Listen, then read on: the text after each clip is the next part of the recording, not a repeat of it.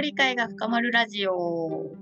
イエーイ転職の選択、大切な人の別れなどなど人生の節目で自己理解を深めたい人のために問いや新しい視点をお届けするラジオです。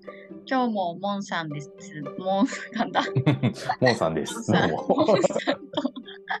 モンさんと水木の今日は二人会でお届けしていきたいと思います。えー今日のテーマは、モンさんが持ってきていただいたんですが、友達の危険性、はい。危うさみたいなところについてお話をしていきたいと思います。よろしくお願いします。よろしくお願いします。はい。なんかなんだっていうこうテーマでですね、興味をそそられたんですけど、ちょっともう担当直入に友達の危険性ってどういうことですか、はい。まあ背景ですよね。ちょっと端的に伝えたいんですけど、まあ皆さん絶対友達はいたことはあるだろうし、いるだろうしっていう話なんですけど、最近コーチングのセッションの中で結構友達というワードの友達に関連するテーマがすごく多くて、えー例えば付き合いが15年以上ある友達結構頻度が頻度が高い回数で会っている友達となかなか急急にですね急にちょっと価値観が合わなくなっちゃったとか、うん。えー逆にめちゃくちゃ仲いい大学生ぐらいの友達同士がすごい仲いいと思ってたのになんで俺のこんだけのこと分かってくれてるはずなのに分かってくれないんだみたいなテーマとかうん。あと僕自身の話もあるんですけどやっぱりこう付き合いが全然なくなったそれこそさっきの15年ぐらい付き合いなくなったのに急に連絡をくれてうん。いや赤松が、あ、ごめんなさい、僕の名前赤松って言うんですけど、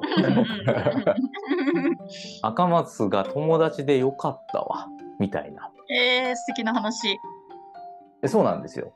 っていう、なんか、ある側面ではめちゃくちゃ素敵だなって思いつつも、その、この友達という関係、とワードの危うさというか、うん。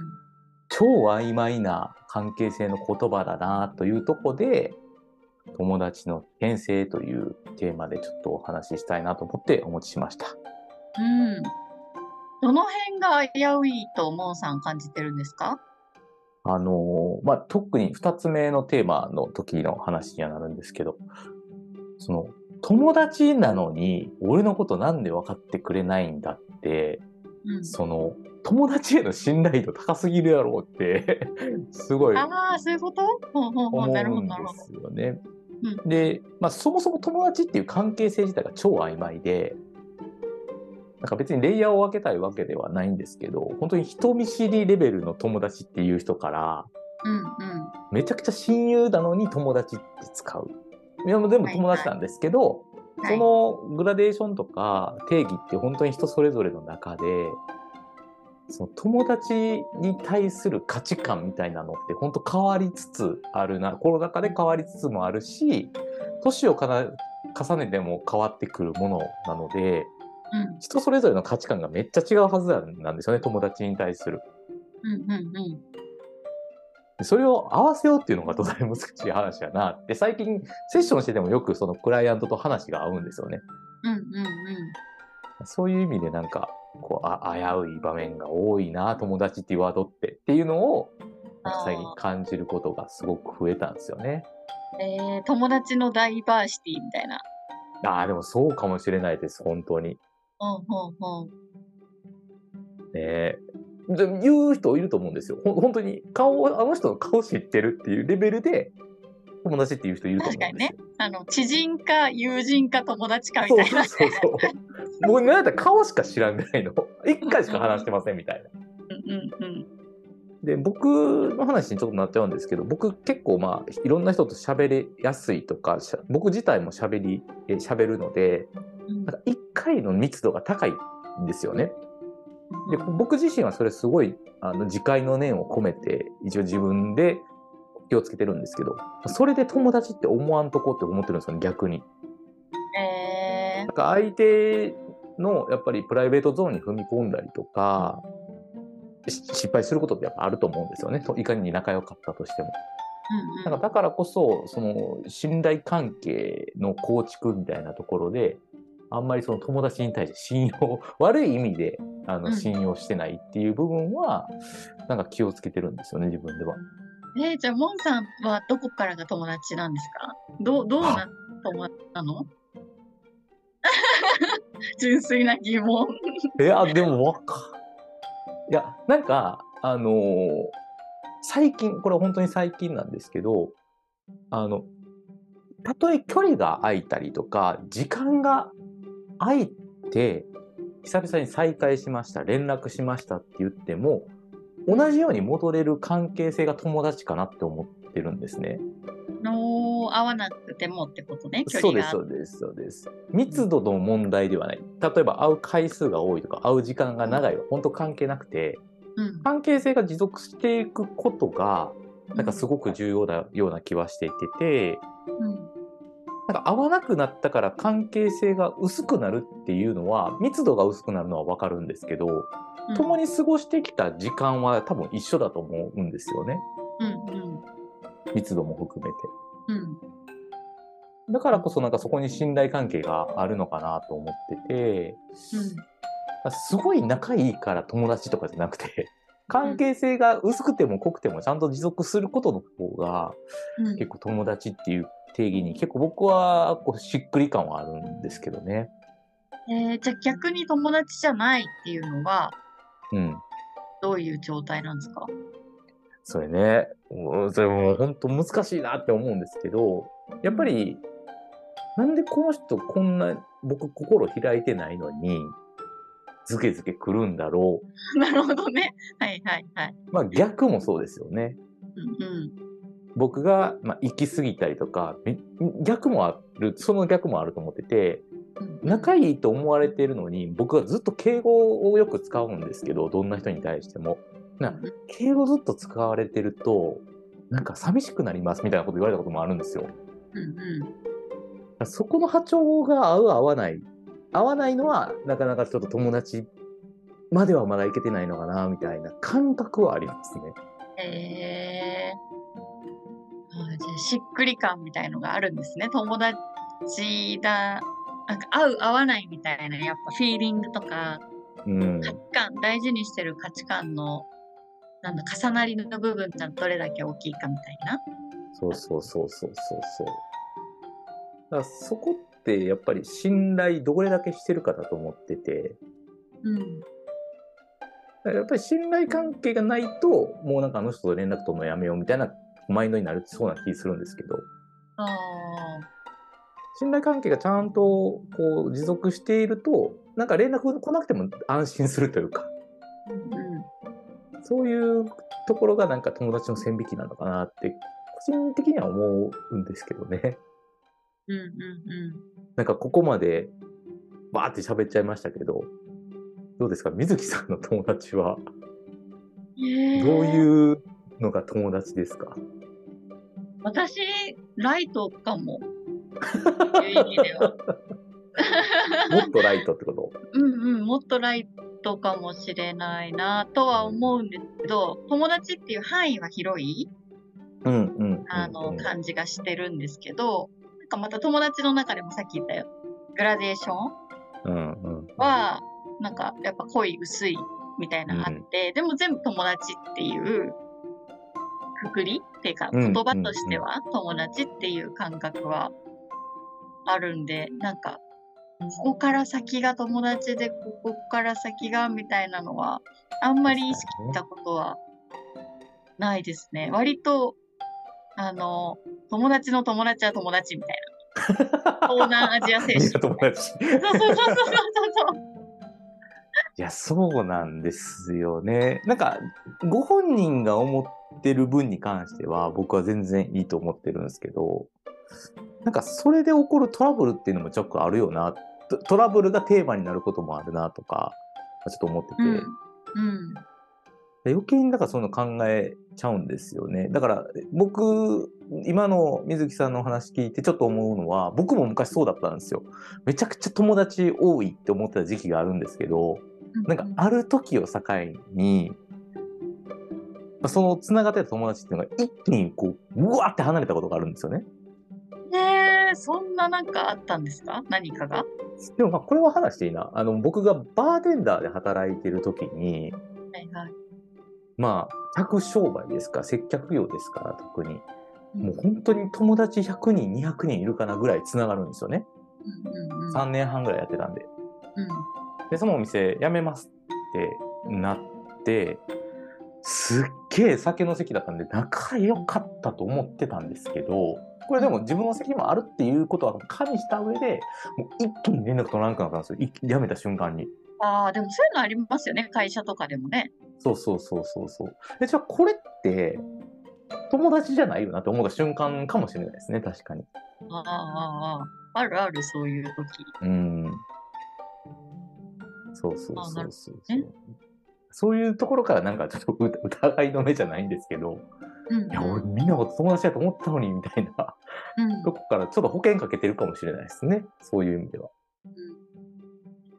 そうか。でもなんか、モンさんのさっき言った友達の定義から、うん、うん。こうこうかもって聞こえてきたのは、あの、友達かどうかっていうことよりも、丁寧にコミュニケーションを取ってほしいっていううんことがすごく大事なのかなって価値観として、うん、うん、うん、うん。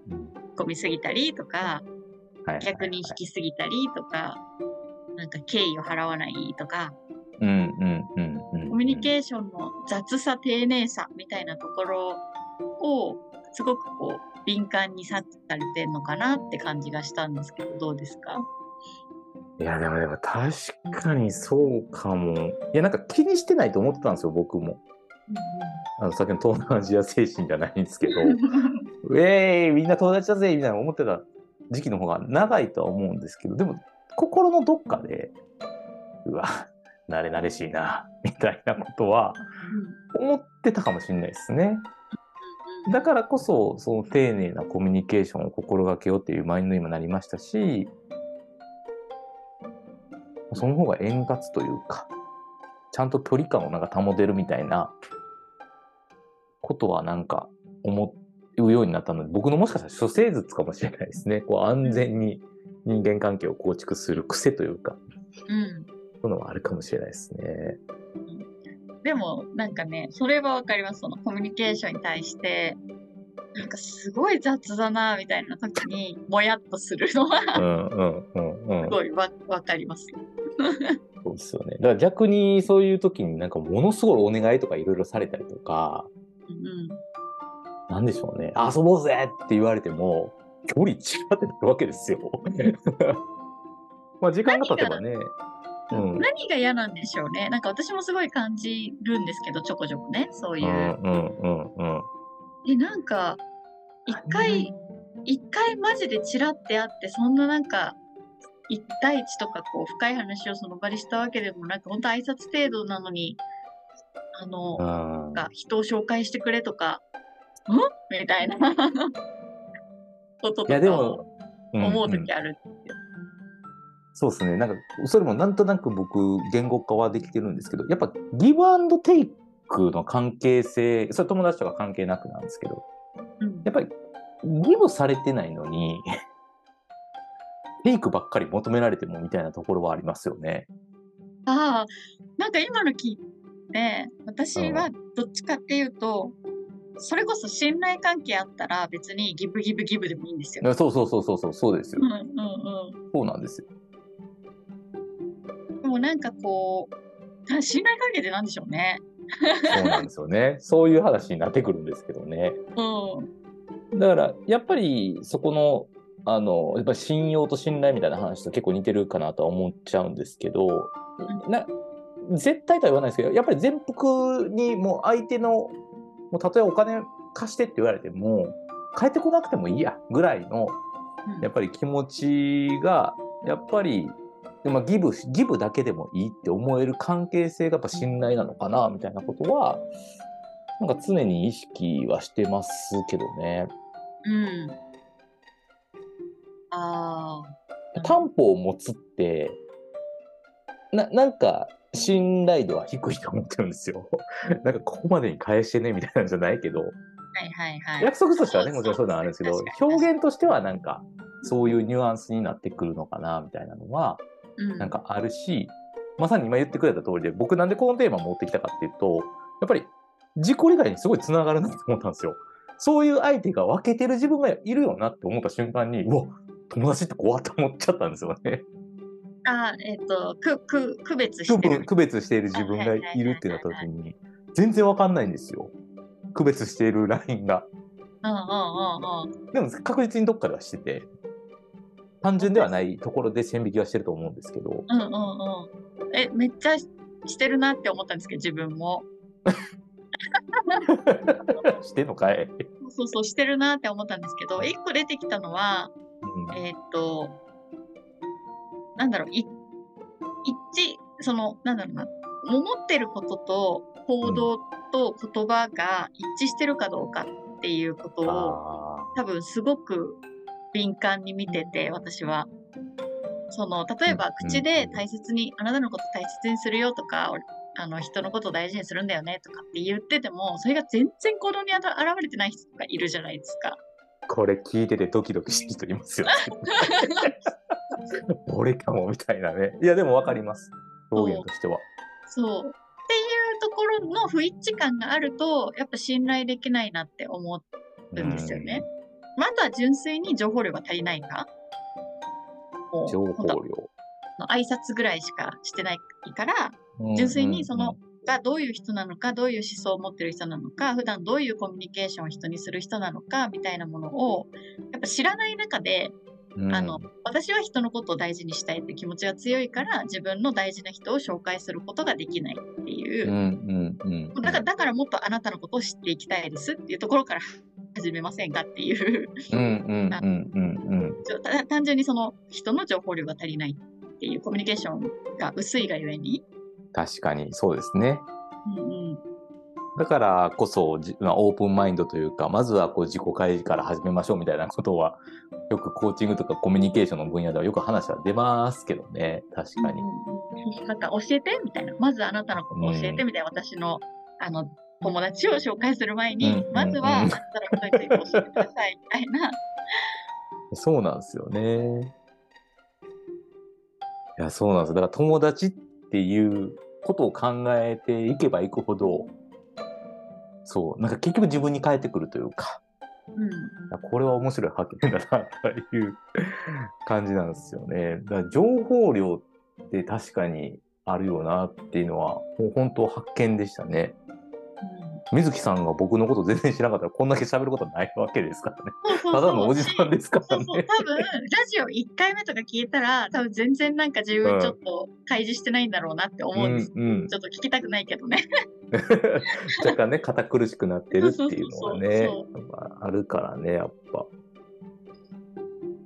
ねだからやっぱねうん、その人が何を大事にしててどういう思想でとか、うんそういうところが分かってきてちょっとずつ積み重ねてやっぱ信頼って成り立っていくかなとは、なんか今日話してて改めて感じました。そうですね。はい、ありがとうご私ざいます。全然あのタイマーを忘れまして だいぶ喋ったんじゃないかなって感覚的に思うので、喋ったと思うそろそろ。し締めたいと思うんですけど。うん。今日の問いは何にします？なんでしょうね。でも、なんか、さっき今言ってくださってたこ今回の中で、その、どこまでが友達ですか、どこからが友達ですかっていうことを言語化するのって、なんかそれを意識していきましょうってなくて、なんか一回通って言語化するのは結構大事かもなって思いました。まさか僕その質問来ると思ってなかったんで、すごい困りましたけど、パッと出してみて、なんか軸は一個でできるので、なんかある種人間関係を考える上でちょっと大事なキーワードじゃないかなと思いました。うん。ちょっとドキッとするね、問いでもありますよね。怖いですよ、そんな質問されてもね。そうですね。なんか聞いちゃったけど、私も自分に問われたら確かにどっからだろうって思いましたうね。ん、大事。じゃあ、ぜひぜひリスナーの皆さんも、もし、うん。そこにね、探求したいっていう方は、どこからが友達で、どこからが友達じゃないかみたいなね、ところについて問い直してみてください。はい、はい皆さん、ラジオ聞いてみて、今どういう気持ちですか？ちょっとドキッとしたり、ぐさってしたりしてたら、すいませんっていう気持ちながら、ぜひぜひ皆さん、良い景色を。また来週。また来週。